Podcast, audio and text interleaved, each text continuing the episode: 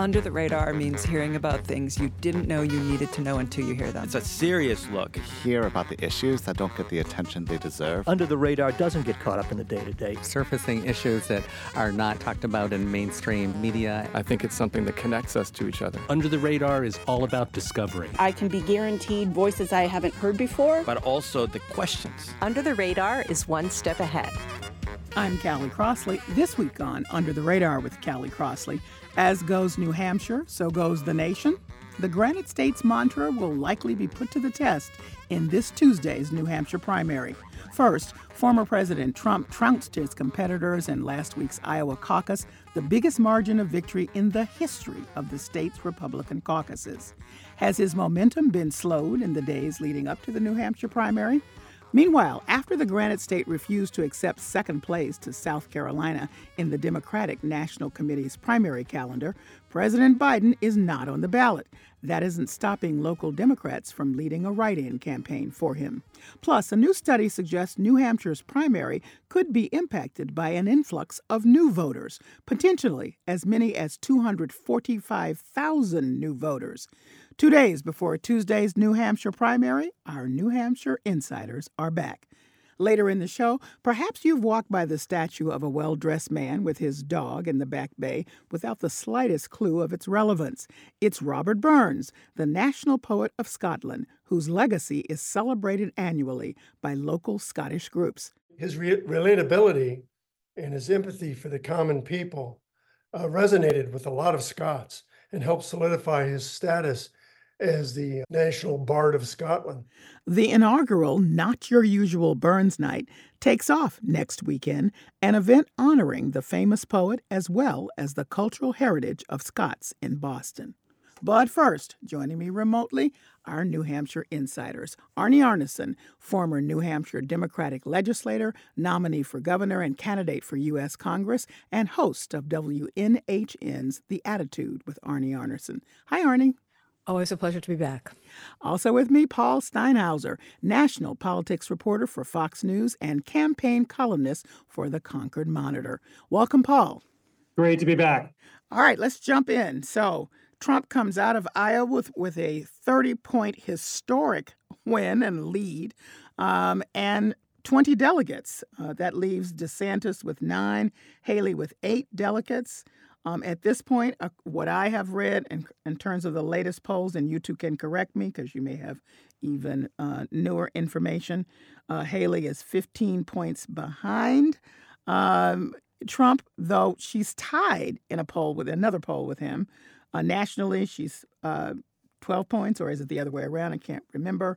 I don't know where that leaves DeSantis. Um, and uh, Trump in the is, dust. In and, the dust. Oh, excuse me. okay. sorry. Anyway, so that's where we are. Jump in and tell me um, what you know about the latest polls and how's it looking for what we assume looks like an inevitable Trump win. And let's just start with Iowa because that was a, just an overwhelming victory. He won 98 of the 99 counties in the state. He obliterated the previous margin of victory by a Republican in the caucuses. Uh, so, I mean, this was just a massive, massive victory and another sign that this party, you know, years after he's left the White House and even after the January 6, 2021 attack on the U.S. Capitol, he still has this party very, very firmly in its grips. Hold on right there for me, Paul, because I want to just play just the tiniest clip from Trump talking about his victory after the Iowa caucus. I want to thank everybody. This has been some period of time, and most importantly, we want to thank the great people of Iowa. Thank you. We love you all. Go ahead, Paul. Yeah, I like how he says Iowa. Yes, that's uh, interesting pronunciation. All, all, that said, um, you know, New Hampshire is a very, very different electorate and probably not as hospitable to the former president one bit. Remember, uh, you know, New, Iowa is a very conservative red state nowadays. Used to be a purple state, now very clearly red. New Hampshire, one of the top battleground states in the country, and a state where independent voters, we call them undeclared up here, make up 40% of the electorate, and they have long played a very influential role in both the Republican and Democratic presidential primaries over the years in the in this state's storied primary, and and that's what we're looking at: the moderate electorate and the independents, and where they go, and how much they can help Nikki Haley try to close the gap. Your most of the polls, as you mentioned, indicate she's down by uh, you know, 12, 13, 14 points. There was one poll that did seem to be an outlier that had it uh, uh, much, much closer. And, uh, uh, you know, uh, you know, Arnie is absolutely right. You know, Ron DeSantis is in the dust. He's in the single digits. Pretty clear he's living to trying to live to fight another day in South Carolina. He knows South uh, New Hampshire is not going to provide him any comfort. Let's take a listen to both Nikki and uh, Ron DeSantis. They're very different responses to the Iowa caucus results. So first, here's Nikki Haley. I can safely say tonight Iowa made this Republican primary a two person race. And here's Ron DeSantis. In spite of all of that that they threw at us, everyone against us, we've got our ticket punched out of Iowa. Okay, Arnie. All right. So first of all, uh, I love you, Paul, but kind of you kind of puffed this piece up. The story of Iowa is a story that of uh, the entire GOP electorate in Iowa, of which there are a significant amount because it is a nuclear red state today. Thank you, Governor Reynolds. Uh, only 14 to 15 percent actually showed up to punch that caucus vote on uh, on on caucus night. Only 14 to 15 percent. Obviously, it was the weather. It was frigid cold. There was lots of snow. But uh, I just want people to understand if there was passion, it wasn't so passionate that they were willing to sort of you know go through this incredible you know winter thrust in order to vote in the caucus. So let's start with the fact that it was a tiny, tiny vote. Number one. Number two, uh, Donald Trump was much better organized this time than he was four years ago. I mean, there's no question he had great people on the ground, no matter what he was doing. I mean, he was only campaigning in a courtroom anyway. He never showed up anywhere. So the only debates he likes to do are debates with judges. But it didn't matter that he wasn't in Iowa. It didn't matter that he really wasn't focusing on Iowa because he had an incredible ground game compared to what he had four years ago. And that ground game produced 51% of what? Of 14% of the GOP voters. Now let's talk about Ron DeSantis and Nikki Haley. Nikki Haley was not running a grassroots campaign in Iowa. She was running an AstroTurf campaign in Iowa. She was basically funded by RF, uh, by Americans for Prosperity, the Koch brothers group. They were the ones that were like bringing people in to organize for her. And as a result, it didn't surprise me that she came in third because it wasn't a real grassroots campaign. It was an AstroTurf campaign. Ron DeSantis, however, had been spending a lot of time, a lot of money. He had Governor Reynolds in his back pocket. She endorsed him very early on. He also had um, the big evangelical Vander Plaats with, what is it, Family Leader, whatever, also endorsing him. So so with the real evangelical base, he actually had support and he had organization. That didn't make a difference, however, because now you've got the MAGA evangelical and the evangelical evangelical. And the MAGA evangelical showed up for Donald Trump and he got that 51%. But that doesn't really prove anything. And I think what's so interesting is that you heard from Nikki a lot about what you heard with Bill Clinton. Remember when Bill Clinton came in second and you thought he came in first? well, Nikki Haley saw her ticket being punched. I don't know what she was looking at, but she came in third. Now the question is what's going to happen here. And I think, Paul, you are absolutely right. Uh, the undeclareds are going to make all the difference, all the difference. And then the question becomes, what do they do? First of all, and I think you know this, Paul, about four to 5,000 Democrats switched from being a Democrat to becoming an undeclared before the primary. That's very, very interesting. And part of the reason they were willing to do that is that they were being courted by Chris Christie, who really was the only one speaking out against Donald Trump. Well, then Chris Christie punted and left the race. So now the question is who, where do those voters go, those Chris Christie voters go? And I'm just going to tell you that Nikki Haley is not Chris Christie light. She is MAGA polite. Let me repeat that. She is not Chris Christie light. She is MAGA polite. She puts on her pearl. She puts on her pink skirt. She puts on her heels. But when you look at her ultimate political agenda, it is very much like Donald Trump, even when it comes to softening on the abortion story. What Donald Trump is now saying about abortion is what Nikki is now saying about abortion because they realize it's the third rail. So it's going to be very interesting to see where those undeclareds go. Let me just follow up something um, because you mentioned the super PAC support that Nikki Haley has. They immediately coming out of Iowa, whether she was third or second, put out a new ad, and here it is. So this is um, Nikki Haley declaring really that Donald Trump is aiming for her. Of all the Republicans running for president, why is Donald Trump only attacking Nikki Haley? Because Trump knows Haley's the only one who can beat him. As governor, Nikki Haley cut taxes for small businesses by 40%. And now she's pledging to eliminate the federal gas tax Want an 80 year old name from the past or a new generation of conservative leadership? SFA Fund Inc. is responsible for the content of this advertising. So now, Paul, um, I'd love you to respond to whatever you may see about the impact of this ad um, and the astroturfism of it, as as uh, as um, um, Arnie has said, and also the impact of the withdrawals of the most recent candidates. So that would be not only Chris Christie, but also Vivek Ramaswamy and also Asa Hutchinson. I know people don't remember that he was in the race, but he was. Um, and I'd love your take on where do those votes go if they go any place at all?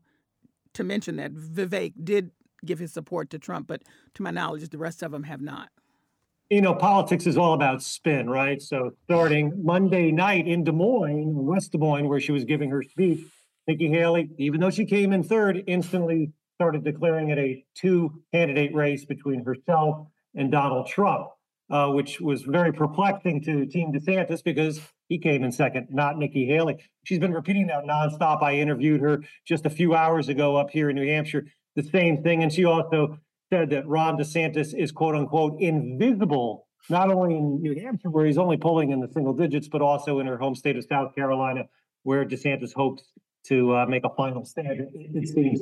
As for the candidates that dropped out, yeah, let's start with Christie. He was he had the more support of the two. He was polling anywhere from nine to twelve percent when he dropped out of the race. Uh, he made it very clear he would not be endorsing Nikki Haley, both in that hot mic moment and also in his speech in Windham, New Hampshire, mm-hmm. when he did suspend his campaign. All that said, I think it's pretty clear that a lot, not all, but a lot of his supporters, and I've talked to them. In fact, I, I'm related to a few of them, uh, will probably vote for Nikki Haley. They may, mm-hmm. you know, hold their nose, but they will vote for Nikki Haley because they uh, can't fathom the uh, the idea of Donald Trump as their party standard bearer. Or uh, so that'll happen, but not, but not again. Most but not all. As for Ramaswamy, he was always part of MAGA world, and so many of his supporters were probably not even backing him, but going to vote for Donald Trump. So that vote, which was maybe six or seven percent at best, goes instantly, instantly to Donald Trump, and, and that's what brings Trump to right around fifty percent, if you believe these polls. And if he does score another fifty percent or more here in New Hampshire after doing the same thing in Iowa, as Arnie pointed out, it was a very small electorate not only the chilly weather, but also the idea that Trump was going to win big kind of depressed uh, turnout. It was 110,000. Eight years ago, when Trump narrowly lost to Ted Cruz, it was 186,000. Mm. So yeah, it was it was very depressed turnout. But um, in New Hampshire, we're hoping for a little more robust turnout, and we'll find out on Tuesday night. Uh, let me follow up because one of the things that Chris Christie's campaign was characterized as was chief critic of of former President Trump. Uh, to that, to a much smaller degree, again, Asa Hutchinson is not a name people had heard in recent weeks. He too was a critic of of President Trump, and Nikki Haley has been soft critic of President Trump, not a fierce one. Um, DeSantis less so. So does that that little piece, that ability to be critical, even if not heavily critical, draw some of their voters to her. Well, she says, for example, that you know she would pardon him if she became president. Okay, and and and then at the same time she says, you know, but if he's in if he's in court and he's found guilty, he needs to be accountable. Well, wait a minute if he's going to be accountable, then why would you pardon him? Okay, so this is like this is accountability with no accountability because if I become president, guess, what? You get, I punch another card. It's called get out of jail card, and that's what she's saying. So I think the problem with with Nikki and the problem with this whole campaign and this whole primary is that nobody has focused on the issues. We've all focused on Trump. Biden is focused on Trump, even though he's not here, but he sends in his cabinet people here. Um, Nikki has focused on Trump, but she really hasn't because she doesn't want to offend the Trump base. But there really hasn't been a discussion on the issues, really about abortion, really about immigration, really about small business, really about wealth. It's all that I will not be the chaos candidate. That's her big line. Her big takeaway line is I will not be the chaos candidate. And Ron DeSantis says, you know, I'm not really in New Hampshire. I'll see you in South Carolina because he doesn't have Americans for Prosperity and he doesn't have Governor Sununu putting his hands on him, basically saying, you know, you're my candidate. But I think what's really interesting this time is that you have undeclareds. Now the question is, are they going to go into the Democratic ballot and they're going to write in Joe Biden, which is going to have absolutely no meaning, but they're being encouraged to do it, but it won't even be counted by the Democratic Party. So you could do that, but what's the heavy lift? Or you could look at Dean Phillips or Marianne Williamson, and I'm yawning, all right? So there you get nothing there. On the Republican side, if you wanted Chris Christie and he's gone, and you know that Nikki is MAGA polite and not Chris Christie light, then what could you do? And here's what I've been hearing from some people. They're talking about writing Joe Biden in, not because it's about Biden, but it's because how do you spell democracy? Hmm. B I D E N. That's how you spell democracy. You see, the rest of the candidates spell fascism or fascism light or Donald Trump, I don't want to offend you. There is no one left that you can actually check a box for that really stands for democracy and the integrity of going forward after November 2024. And the way you do that is you write in Joe Biden because that's how you're putting your stamp on democracy. You want it both for Republicans and for Democrats. Um, I just want to follow up with uh, both of you to point out that Nikki Haley seems to be a very smart strategic move. Said coming out of Iowa, okay, since it's just the two of us, um, and uh, former President Trump has said, I'm not going to debate. I'm therefore not going to debate. So if you talk about having an opportunity for people to hear them on the quote issues, all of them, um, you know, there's no opportunity, Paul, uh, because because she said she wasn't going to do one of them, then I think CNN then backed out too. So there were two that were scheduled for New Hampshire, and now there's none. That debate we saw in Des Moines, Iowa about a week ago was probably the last debate in the Republican primaries. And it may be the last debate, especially if we end up, and it sure looks like we will, with a Donald Trump Joe Biden rematch uh, in the general election. We may not have a general election debate. So, Yeah. uh, uncharted territory. Really sad this is happening, but uh, unfortunately, that may be the scenario going forward. Uh, are they talking about the issues? Yeah, I mean, I, I go to a lot of these campaign events, and, and it's pretty clear that there are some dramatic differences between Haley and Trump on the issues, uh, especially when it comes to foreign policy. She's much more of a Well, globalist. foreign policy, yes. Yeah, than he is when he's more of an isolationist and a nationalist. So there are some clear differences there. And you hear about this on the stump. It just doesn't get a lot of attention in the media because we tend to go where the spice is, and the spice is often not with the policy, but with the politics. So that's pretty clear. All right. Well, now let's talk about this write-in vote. So, Well, but, but before we get there, let me, let me just say one more thing, though. Um, but again, I want to I want to compare and contrast uh, Ron DeSantis on abortion versus Nikki and Trump on abortion, and what we're really hearing. And on the stump, I am paying attention to what they're saying, uh, and what they are doing is they suddenly realize that after the Supreme Court overturned Roe, that had always been the right wing sacred cow. Okay, they were always able to go to abortion because it never was a reality. They always had to say, "Oh, look at Roe, look at Roe." Well, now you know they the, the dog caught the bus. What does that mean? They are now fomenting public unrest by talking about what? About immigration. Immigration is now the number one issue. It is not going to be foreign policy. I, I hate to break it to you. I know they're different on foreign policy, but in an interesting way, immigration is also sort of a, a closet foreign policy issue because we're going to make you safe. We're going to build the border. We're going to get rid of birthright citizenship. Both Nikki as well as, as Donald Trump want to get rid of birthright citizenship. Both of them want to round up the undocumented and send them home. So what's really interesting to me is there is an issue. It used to be abortion. It used to be something that would really appeal to the evangelicals, but the evangelicals got what they wanted because Donald Trump packed the court. So now what they're doing is they're going back to the evangelicals and they're talking about the other. And the other is an immigrant. And what is so interesting is that ask Nikki Haley about her family. She comes from a family of immigrants. She was born to two people that weren't even naturalized citizens yet. And yet she wants to get rid of birthright citizenship. It's like she wants to shut the door after she got here, but then all of a sudden she's now telling everyone to be afraid of the of the migration problem and the immigration problem, but they don't have a solution except to say no. well, I will point out that uh, former President Trump has uh, re uh, instigated his birther conspiracy campaign against her, uh, uh, as he did with President, uh, former President Obama. She wasn't born here, so she's not real, so she shouldn't be uh, running for president. But I will say, well, of course she was. But I'm, but what I will say, Paul, is um, that doesn't seem to have caught fire yet. I mean, he sort of introduced it on social media. He hasn't been much on the stump saying it. I suppose we hear more of that in the last days because as she tries to close this gap, what, what do you think? What are you hearing? He, yeah, he actually did start mentioning it in, a campaign event uh, uh, in Portsmouth, New Hampshire. And yeah, I mean, he's starting to pick up the rhetoric against Haley. He spent months, him and his political orbit, his allies spent months going after Ron DeSantis and, and shredding DeSantis to, to bits. That was one of the reasons DeSantis saw his uh, his numbers fade throughout 2023. Now he's turning his fire on Haley as she's the next threat. And, and as to Arnie's point, listen, abortion has been a humongous winning issue for Democrats yes. ever since that massive. Exactly. Thank you, thank decision. you. And you know, President Biden and his campaign again, uh, uh, he'll be giving another major speech. I think on primary day, on New Hampshire primary day, on the 23rd of January, he'll be giving a major speech on abortion. It's an issue they want to spotlight. At the same time, you know, what's happening at the southern border has been getting a ton of media attention the last couple of years, and that is a winning issue for Republicans, all of them. And these are going to be two competing issues we're going to be hearing once we get in general election mode in the summer and in the autumn.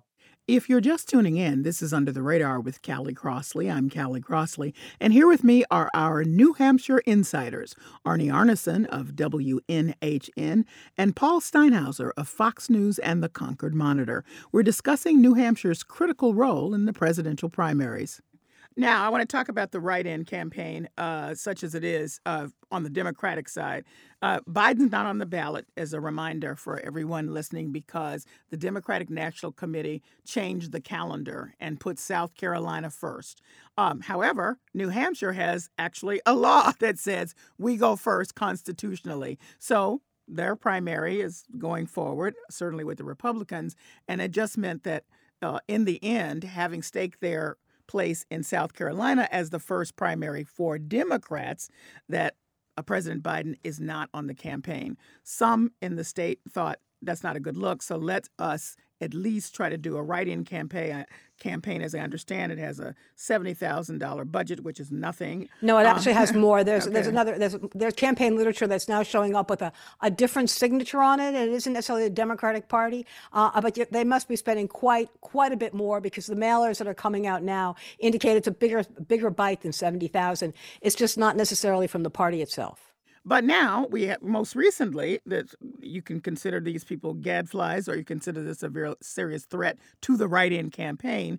Um, there is a group that is asking for people to write in. It's called Vote Ceasefire. It's a newly formed grassroots group, so new it's like two weeks old, asking people don't write in Biden's name, write in ceasefire because they see that as a way of getting the Democrats' attention about um, paying attention to the cause of a ceasefire in the Hamas um, Israeli war.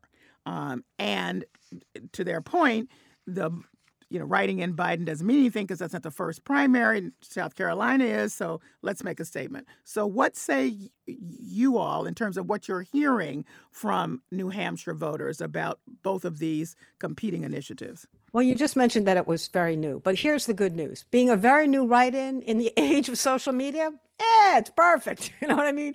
It, in a way, it gets everywhere. So I'm looking at an article at In Depth New Hampshire about, about this vote in ceasefire. Guess what I just got in my email box? I just got a piece from The Nation magazine. The Nation magazine is talking about vote ceasefire, not just for New Hampshire, but talking about it in possibly other states around the country. I just heard that Slate.com just called one of the organizers of vote ceasefire. They too are picking it up. You don't need a lot of time because the Democrats don't have a lot of reason to even show up in this primary because because it has no meaning. So, you know, writing in Joe Biden, Joe Biden hasn't been in the state of New Hampshire since 2022. All right. Like, what do you get with this? But we do know that a lot of people are absolutely appalled at what they're seeing in Gaza. They were appalled after what Hamas did on October 7th. Don't get me wrong. The inhumanity is unbelievable. But the inhumanity now that we're seeing in Gaza is really causing a lot of people to say, What are you doing? Why are you aiding and abetting Bibi? Bibi is basically Trump, only he lives in Israel. That's and Benjamin so Netanyahu, looking... for people Sorry. who don't know. Go ahead. Thank you. and so as a result, they're trying to figure out, well, how do I message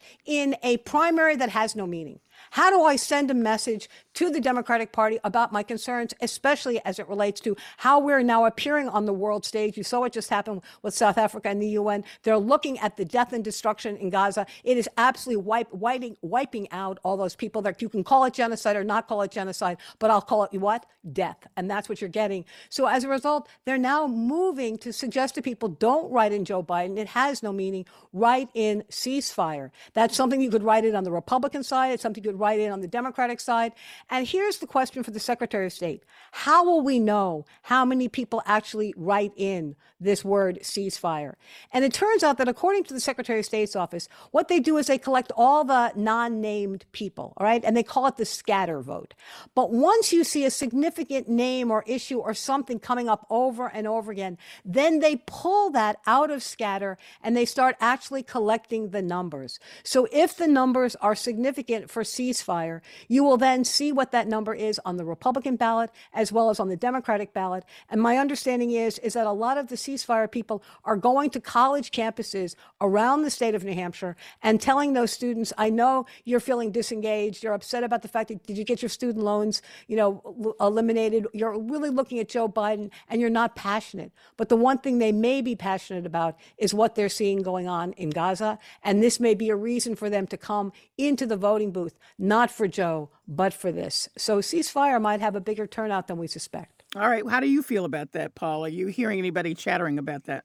Well, there's been chatter in recent days about that, but let's look at the bigger picture here. You know, you talked about the DNC changing the calendar. Remember, this came from President Biden in the first place, right? right. This was this was back in late 2022. This was Joe Biden's uh, plan to move South Carolina to the top. Remember, he came in fifth here after finishing fourth in Iowa. It, it was that landslide in February uh, of, of 2020 that helped him in the landslide in South Carolina that uh, boosted him towards the nomination and then the White House. So there's a lot of anger among Democrats in this state about what he did to New Hampshire. And as Arnie mentioned, he hasn't been here in over a year and a half. All that said, all that said, and there is a lot of anger at him.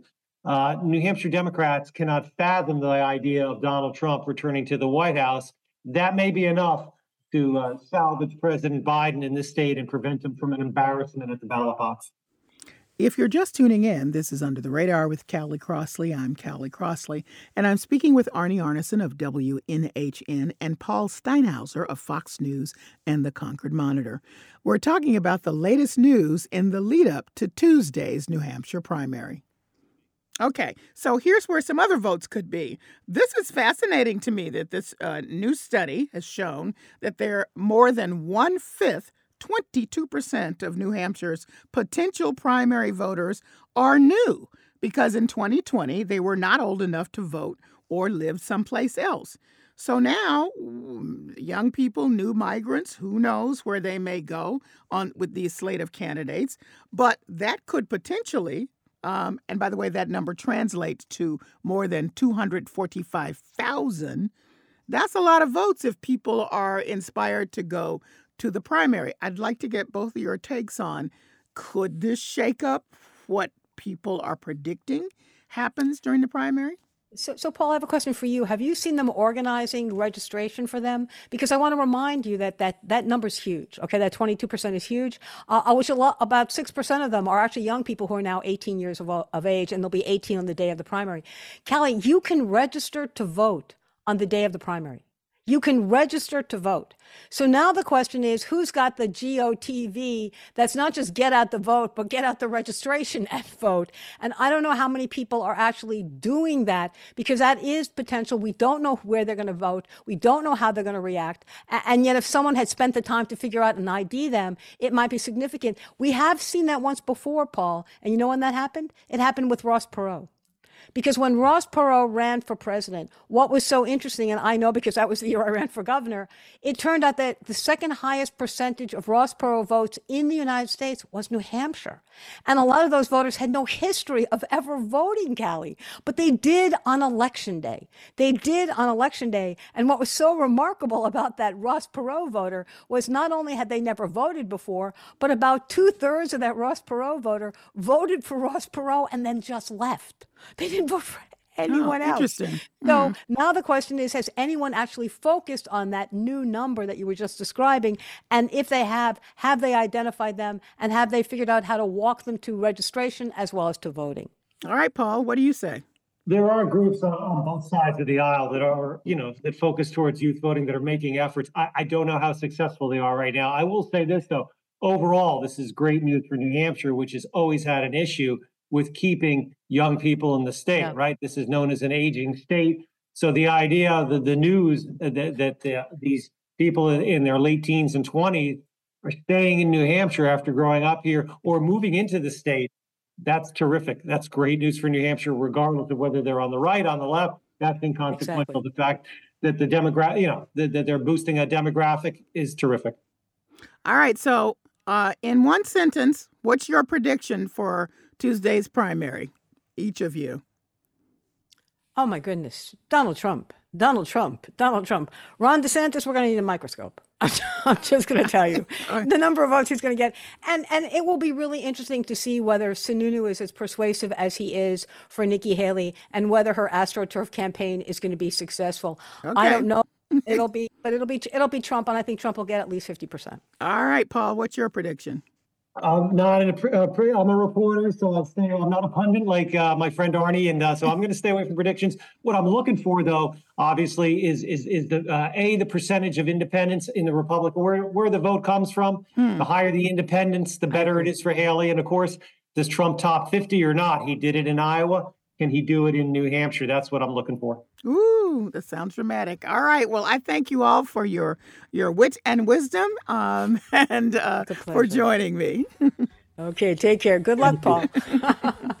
Arnie Arnesen is a former New Hampshire Democratic legislator, nominee for governor, and candidate for U.S. Congress, and host of WNHN's The Attitude with Arnie Arnesen. Paul Steinhauser is a national politics reporter for Fox News and campaign columnist for the Concord Monitor. Coming up, the savory meat pudding haggis, artisan Scotch whiskey, and the poetry of Robert Burns are three mainstays of Scottish culture. And the first ever Not Your Usual Burns Night will feature plenty of that next weekend. The event is a celebration of all things Scotland with a focus on Robert Burns, the country's national poet with whom locals have a strong connection. That's next. This is Under the Radar with Callie Crossley. I'm Callie Crossley.